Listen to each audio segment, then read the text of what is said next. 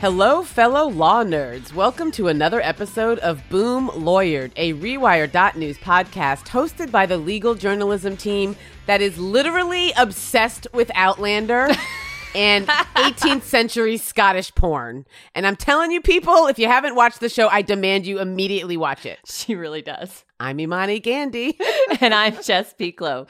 Rewire.news is dedicated to bringing you the best reproductive rights and social justice news, commentary, and analysis on the web. And the Team Legal podcast is part of that mission. So, big thanks to our subscribers and a welcome to our new listeners. You know, Jess, what I was just thinking the other day? Being an abortion provider is such an easy and safe job. Um, Imani, I'm sorry, what? Well, you know, here you have these medical professionals that help pregnant people, often in times of dire crisis and need and they are resoundingly thanked for it. The media thanks them, the general public thanks them, plump grandmas thank them. Everyone celebrates abortion providers. Every time they go to work, they are just greeted by people who have surrounded their clinic in order to lay praise at their feet. Imani, um, did did you hit your head? What are you talking about? I'm a little worried about you because you're saying some pretty strange things right now. I mean, why else would people gather at abortion clinics to chant and hold signs if not to tell the world we support pregnant people and their right to reproductive autonomy and we thank the doctors that make it possible? Um, Imani, no. That's not what they do. It's not? No, it's not in the slightest. In fact, being an abortion provider in this country is extremely dangerous. And some of the people who surround these clinics are prone to violence. But remember that case, McCullen v. Coakley, that SCOTUS case from a few years ago? Mm-hmm. How the court said that the throngs of people at abortion clinics were just plump grandmas there to gently sidewalk counsel pregnant people entering clinics.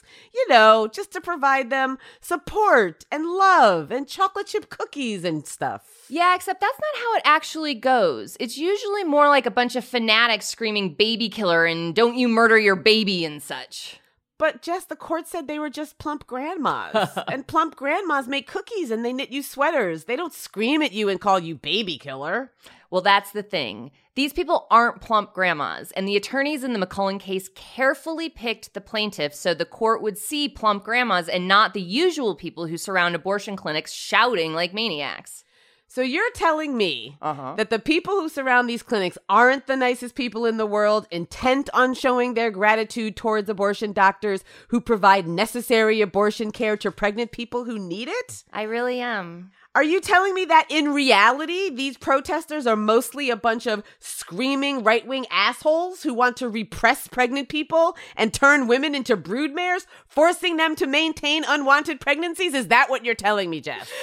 Yep, Imani, that is pretty much what I am saying. Hmm. There are actually clinic escorts whose sole job is to escort pregnant people through the hordes of assholes who are screaming in their faces and calling them all sorts of horrible names. And that's why some cities have enacted bubble zones. What's a bubble zone? A bubble zone is basically a safe space surrounding clinics and patients. They prevent protesters from getting up in people's faces as they're trying to enter clinics. They are also intended to address the rampant violence that clinic workers and patients face as they try to access abortion care. There were reports last month that there were three different men arrested for planning attacks on abortion clinics across the country.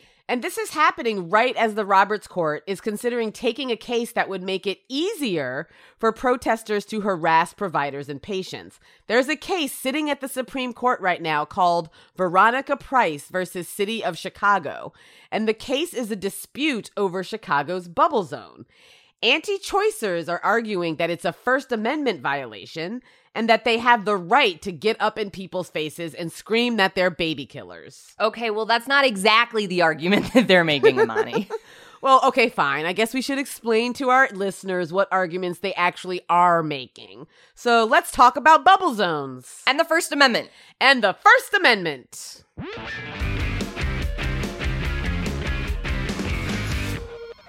All right, Jess, where do we begin? What where do we begin with talking about all of this? So here we're talking about a Chicago law that creates a bubble zone around abortion clinics in the city. Now let's walk through it because it's a little strange. A bubble zone here is a 50 foot radius from the entrance of the clinic. And that creates an area where people are prohibited from intentionally coming closer than eight feet to anybody who is entering that clinic unless they are given permission. And they can't approach them quote, for the purpose of passing a leaflet or handbill. Speaking of your 18th century fascination right now, we're talking leaflets and handbills, Imani. And broadsheets. Posting no bills.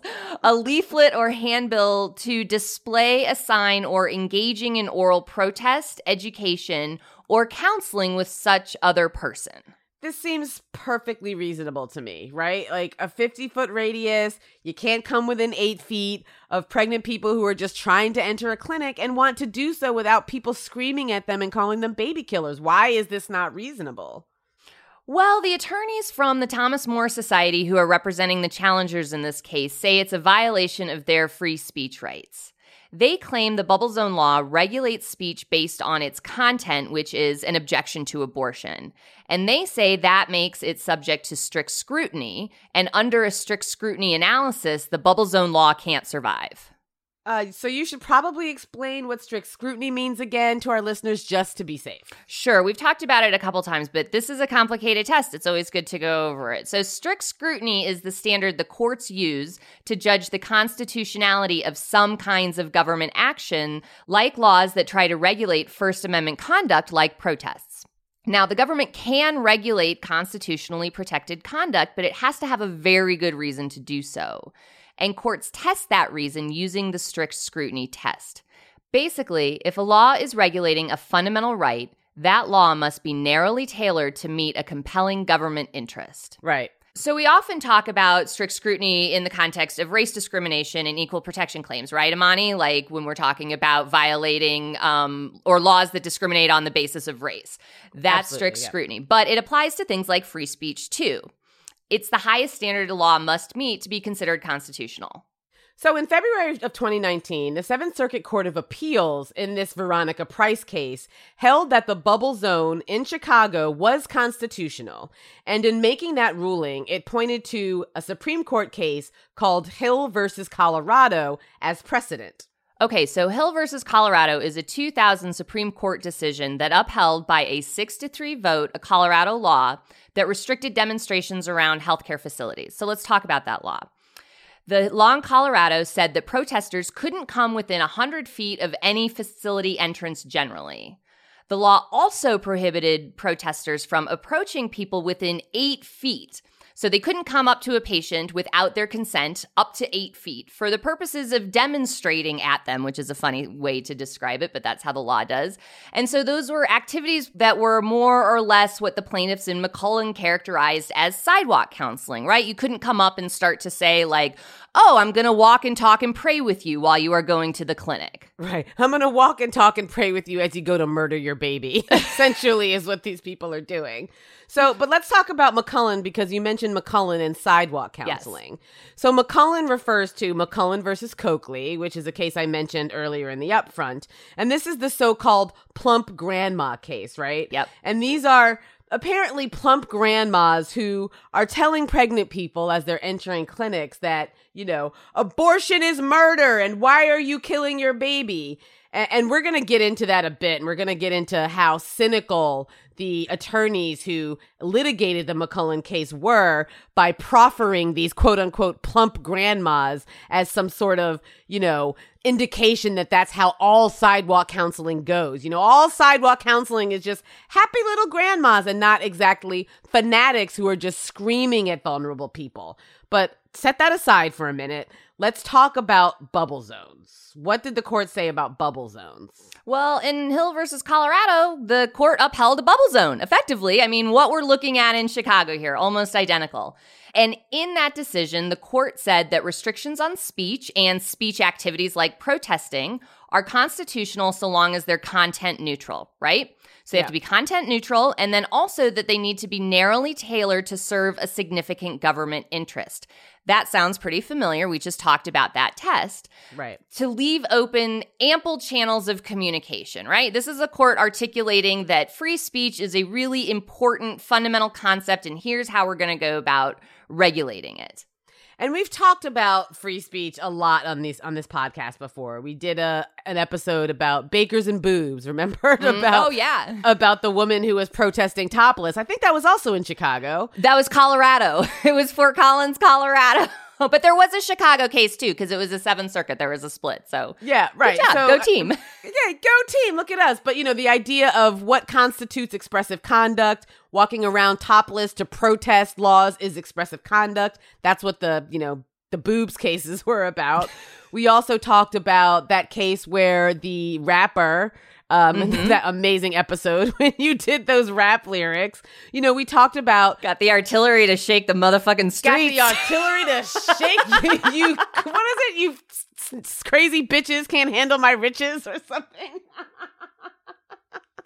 but you know we talked about whether or not rap lyrics constitute a threat or whether or not it's free speech right Mhm. we also talked about the nifla case the crisis pregnancy center case Yep. that out of california and we talked about whether or not posting notices about the uh, availability of family planning services was a violation of the free speech rights of these fake clinics who want to lie to pregnant people and lure them into their, you know, trap of fuckery. So we've talked about, you know, you, you know, the fuckery traps that are just, you know, about, out and about. about listen to you. You are really going into this. Honestly. I've I've started speaking in Scottish like 18th century slang. It's really weird. I'm like, I didn't ken what you're talking about. I mean, what the fuck is wrong with me? I'm obsessed with this show. But at any rate, just to talk about sort of these tests, you know, we've often talked about these mushy tests that lawyers love. So I want to go over the tests for free speech just just to make sure. So the the the main test is that the regulation, the free speech regulation, mm-hmm. must be within the constitutional power of the government. Also, that regulation must further an important or substantial government interest. Also, also, lawyers also also all the time. so many alsos. That governmental interest must be unrelated to the suppression of free expression. And then also, two, the, I'm gonna I'm gonna palinize this shit. Also, two, the restriction on the alleged First Amendment freedoms must be no greater than essential to further the government interest. So basically, governments can restrict speech, but they have to have a damn good reason for doing so. They mm-hmm. must do it in a content neutral way, and they must do it in such a way that does not infringe on the First Amendment any more than is necessary to advance that government interest. And in Hill versus Colorado, the majority ruled that the Colorado bubble zone struck the right balance. So let's walk through it. First, the court said that the state had a compelling interest in protecting its citizens from unwanted communication. Good grief, that's like a radical concept in and of itself, right what? now. You mean like people can't just come up to me and yell in my face that I'm per- per- perpetuating black genocide or some nonsense? For. Seriously. So so the court said that the state had that compelling interest, but it also couldn't curtail that communication entirely. And so it's balancing. It said that speakers have the right to persuade. Also, though, listeners have the right to be left alone. Yeah. So Hill said that the bubble zone was a regulation of where people could speak, not what speech could occur. And the court also said that it was narrowly tailored as a time, place, manner restriction. And that's something that we also talked about in the Bakers and Boobs uh, podcast episode, uh, what time, place, and manner restrictions are. And it was one because this the signs that someone could could hold up or they could still shout like basically they could still get their message across without having it be immediately in someone's face. And also the bubble zone creates the ability of a protester to get permission to approach someone which is not this like overly suppressive idea right? Hey can i approach you? Yes you may. Okay then approach. Like Right. that's It's like it's a consent issue, right? I mean, exactly it's it's, it's like it, there are there may be some patients entering clinics who might want to be sidewalk counseled by a plump grandma. And I mean, actually, by someone who's trying to approach this in a compassionate way, because there actually are people who do try to do that. But unfortunately, the large majority of these protesters are just screaming on bullhorns and yelling at poor people, you know, these poor pregnant Yeah. people. Well, not poor monetarily. I just mean poor as in a like just Empathetic, we feel for all of the situation. Exactly. Just yelling at people who have already made a decision. And who needs that? You know, who imagine if you were just going to the doctor to get a flu shot and there was someone screaming in your face, flu shots are baby killers. I mean, it's just like it We're doesn't like shades from there. and it doesn't make any sense and it's just irrational and it's frankly it's cruel if you ask me. Yes. So in in Hill versus Colorado, Scalia dissented along with Mhm. Kennedy. God, I'm still mad at you, Tony, and Clarence Thomas. Mm-hmm. Rehnquist joined the liberals, which was kind of weird, and I'm pretty sure that we're not going to see Roberts do the same thing should the court take this particular case. So let's talk about Scalia's dissent for just a minute. Basically, Scalia, in his colorful way, essentially said that this is all bullshit and you're regulating speech. You're actually regulating speech because the only people that are protesting outside abortion clinics are protesting abortion. So even though it's ostensibly content neutral, Mm-hmm. pragmatically and in reality, it's targeting people who are protesting abortion. So here's the thing with Scalia's dissent, and this is something that happens with Scalia. I agree with him here in concept. Like, I think it is. Ah! Did you just I say you agree with Scalia? I'm going to light a candle and burn some sage after we record this. Don't worry. But no, but I do in concept, and I think you know, Imani, you and I have talked about this uh, in in ter- when we were talking about this case in terms of the difference between like something being true as a matter of fact and something being true as a matter of law. So it is true as a matter of law, for example, that the bubble zone is content neutral because if you were opposing vaccines, for example, you still couldn't approach people without their consent around these facilities. Just because you were choosing to protest a different issue than abortion, you still within you fall within that ambit. So it's content neutral. Right. But Scalia's got a point. Like the reason these laws get passed, the reason that that we are having this conversation is because people are with very specific anti-abortion messages going to very specific places and getting in people's faces in very specific ways. So, it's like when your parents fight. I hate to see it. like, I feel for you. I mean, there have been times in the past where I've read a Clarence Thomas decision and been like, "Oh my god, I agree with him," and then I feel like I have to take a shower.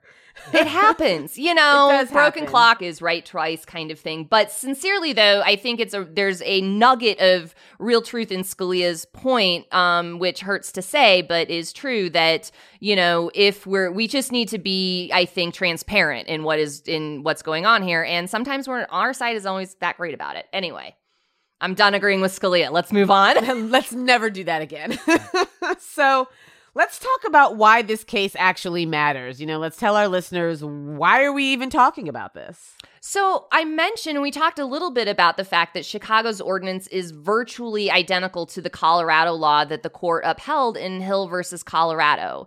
So that means really we shouldn't even be talking about it as a legal fight, but here we are. And that's because of those three dissents in Hill versus Colorado that basically outlined the objection and now a, a belief that the tides on the court have turned and that now is an opportunity to strike while the iron is hot and really um, attack the last remaining protest protections around abortion clinics and reproductive health care facilities. And essentially, this is just another example of conservatives seeing a shift in the balance of power on the court. Yep. And so now they're just taking a stab at overturning a law that they disagree with.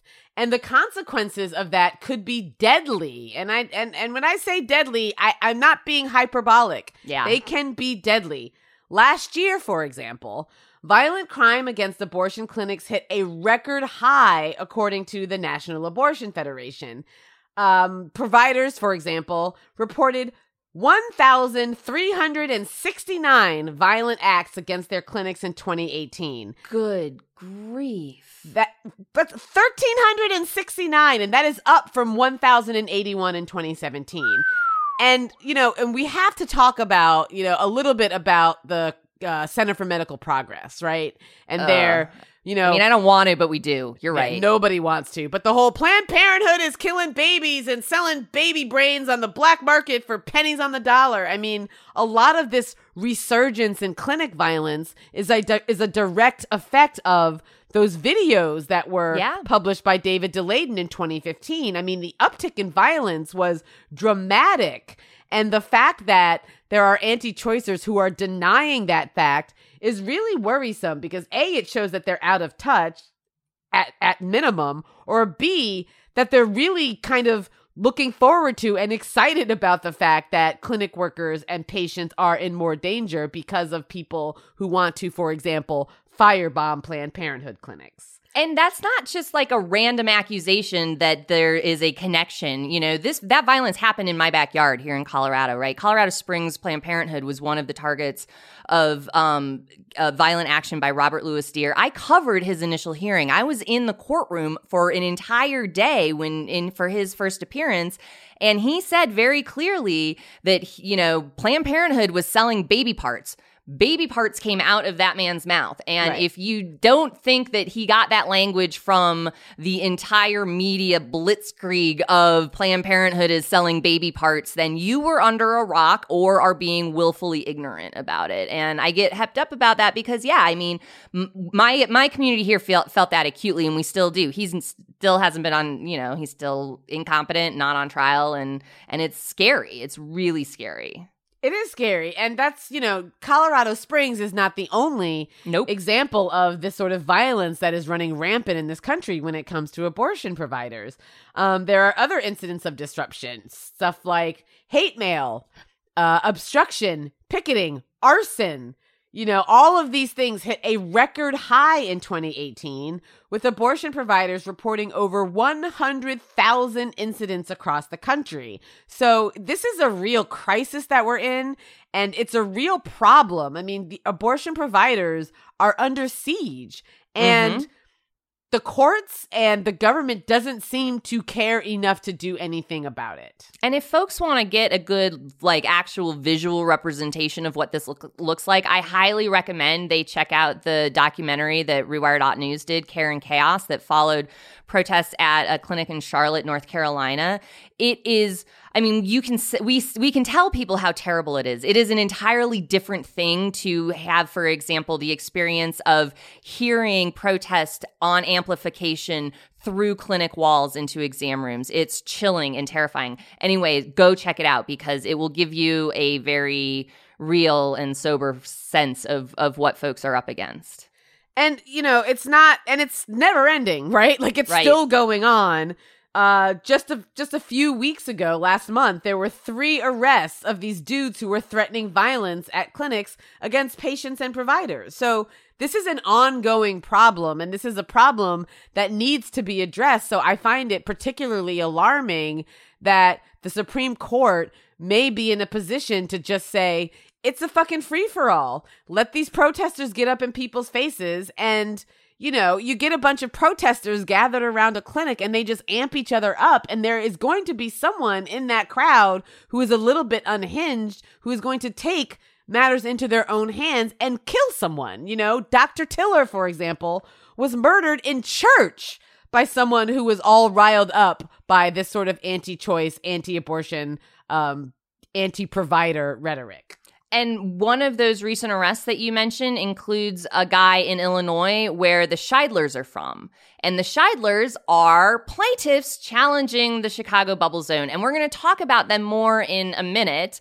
But before we get to them, Imani, whose fault is this? I'm really mad now. Like I'm, I'm, I need, I, You need someone to I'm blame. mad. Yeah, yeah. Well, I'll tell you whose fault it is. It's it's the plump grandma's fault, It- right? It's just back to this whole plump grandma canard. Uh, in 2014, the Supreme Court in McCullen versus Coakley unanimously ruled in favor of clinic protesters, in favor of these people who are up in people's faces, and struck down as unconstitutional Massachusetts bubble zone law. Um, but you know, the case McCullen versus Coakley, which I talked about earlier, that's the plump grandma case. Eleanor McCullen was chosen as the face of the lawsuit and the clinic protest movement specifically because of how she looked and how she presented herself. She was this very nice, plump grandma, and she wasn't one of those screaming white dudes with a bullhorn. She she was just more of an empathetic plaintiff. And so, you know, I got to hand it to the attorneys that they picked the right plaintiff to put before the Supreme Court to engender that sort of empathy. It is really a very cynical but effective lawyering move because what it did was effectively reframe the public understanding of what the anti choice protest movement is and has been historically. It erased the history of clinic sieges and the need for the FACE Act, that's the federal law that protects clinic entrances, because throngs of protesters would go in and handcuff themselves to gurneys, for example. It completely erases that. Who are those people who would, you know, get arrested by the tens of thousands in Wichita and literally be threatening providers in their faces? These are just women who want to pray. And it worked. And I mean, it worked in part because I think that there was a conservative majority on the court that was willing to buy into that mythology. But it worked, I think, in a, in the com- the image that the public has now because again, here we are having this conversation when this should be done. It should be done. And let's just talk about a little bit about that Massachusetts law Yeah. that was at issue in McCullen versus Coakley. That Massachusetts law was passed in response to the 1994 murders of two abortion clinic workers. Their names were Shannon Elizabeth Lowney and Leanne Nichols. On December 30th, 1994, a man named John C. Salvi entered a Planned Parenthood clinic in Brookline, Massachusetts, pulled a rifle from his bag, and fatally shot Dr. Lowney in the neck. He then continued to shoot up the waiting room, just injuring three other people. He uh-huh. then left Planned Parenthood and headed to Preterm Health Services, which is a clinic that was a few miles away from the original clinic when he went on this siege. Mm-hmm. And there he shot and killed receptionist Leanne Nichols and wounded two other staffers. So within an hour of these murders, a woman called the Planned Parenthood clinic and told a staff person there, get this, you got what you deserved. Jesus. I mean, how is it possible that the Roberts court looked at this evidence and said, eh, plump grandmas? Yeah, I mean, you know, that it's not like these laws are getting passed just because, you know what, the city council doesn't have anything to do. The state of Massachusetts doesn't have anything to do. Hey, let's go protect abortion providers. They're real, you know, proactive that way. Good grief, right? So the Roberts Court in McCullen actually had the chance to overrule Hill, but it chose instead to punt and basically said that the Massachusetts law was just too broad in regulating clinic protests. It just did too much. It was too big a swatch. And now, at the time, there was a lot of speculation that the Roberts Court got that unanimous decision because, I mean, unanimous, right? You got RBG on this, you've got Justice Sotomayor on this. And I just want to I just want to jump in for a minute because, you know, I asked you this earlier on Slack. I just, you know, after reading both of those cases, I cannot square I mean, I'm a pretty smart person. you know what I mean? Yeah. I cannot square in my head how it is the court ruled in McCullen that Massachusetts bubble zone law was unconstitutional in light of Hill versus Colorado. Now, I understand that the bubble zone in Hill was smaller than the bubble zone in Massachusetts, but it doesn't even seem from my reading of the Supreme Court cases that the radius of the bubble zone was really the issue. So I literally am having difficulty squaring those two decisions. And if I'm having difficulty, because again, I'm pretty damn intelligent, I'm sure that our intelligent listeners are also having difficulty. So can you just explain how you square those circles?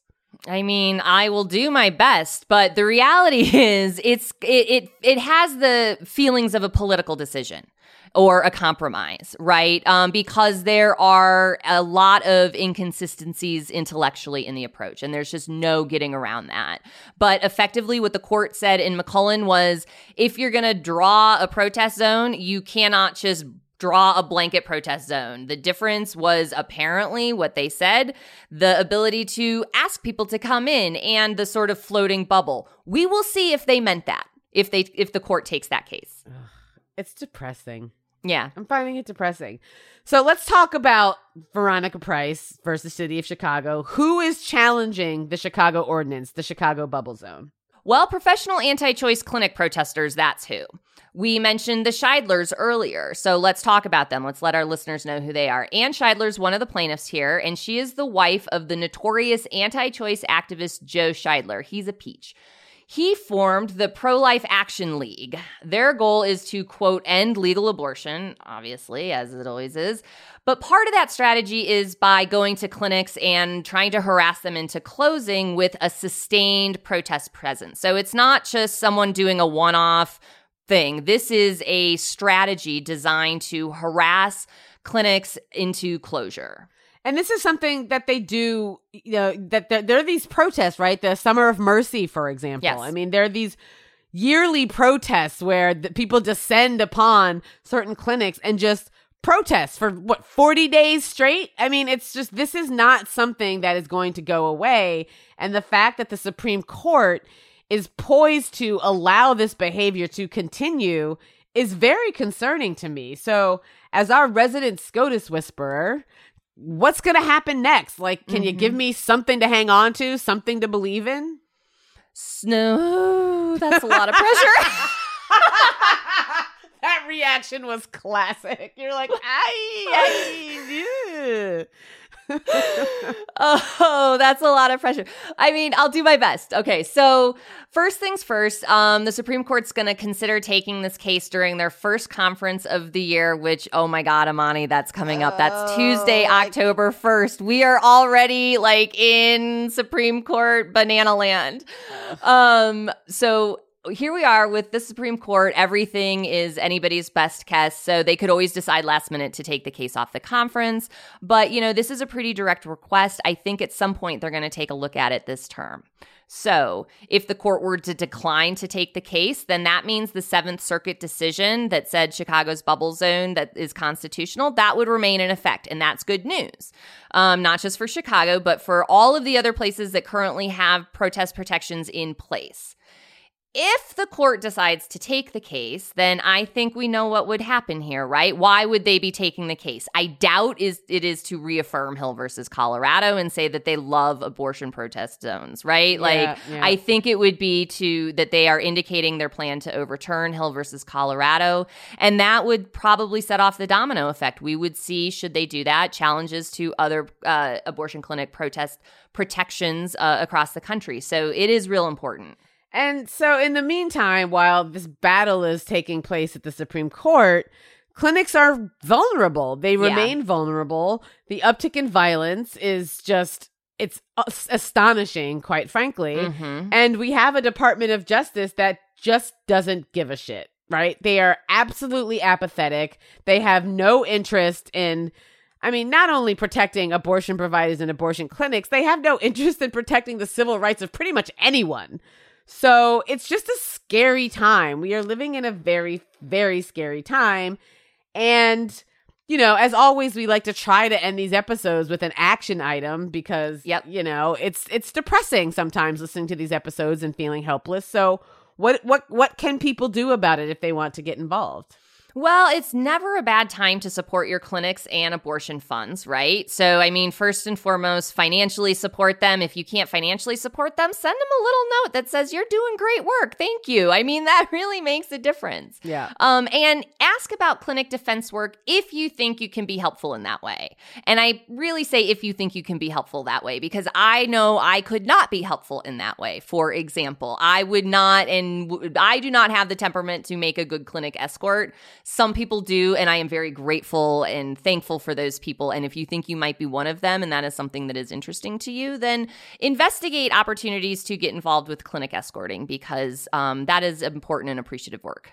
It is. And I just want to give a shout out to the many people out there who are doing that work. I mean, I have crippling anxiety, so there's just really no way that I could be surrounded by throngs of people. But I, I know people who also have crippling anxiety and they do it anyway. So I think that there are, I, I think that people who provide abortions are heroes and doing the Lord's work, such as it were.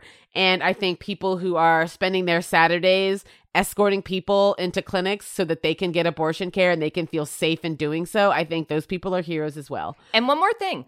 I think that we can have folks, um, you know, agitate and advocate on uh, the local basis. Tell your if you live in a city that has a clinic that does not currently have um, any kind of protection or zone or any kind of ordinances, or you know, go to your city council meetings. Let them know that that is something that is important.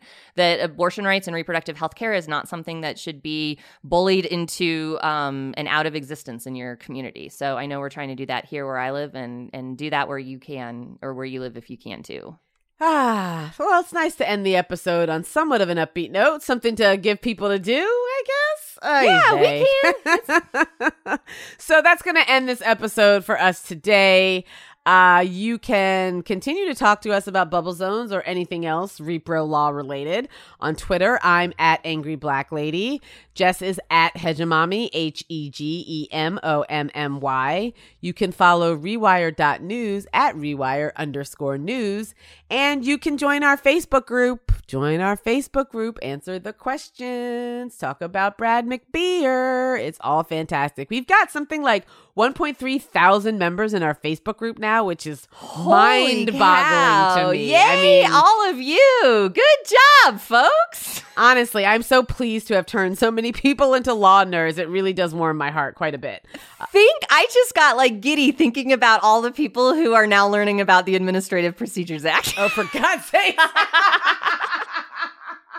okay. All right. We better settle down before Jess Jess has to go take a cold shower now. Um, but you know what? We're just gonna go ahead and see you on the tubes, right, Jess? we will see you on the tubes. Boom Lawyered is created and hosted by Jessica Mason Pieklo and Imani Gandy. This episode was produced by Marc Faletti, who is also our executive producer, and the Rewire.News editor in chief is Jodi Jacobson.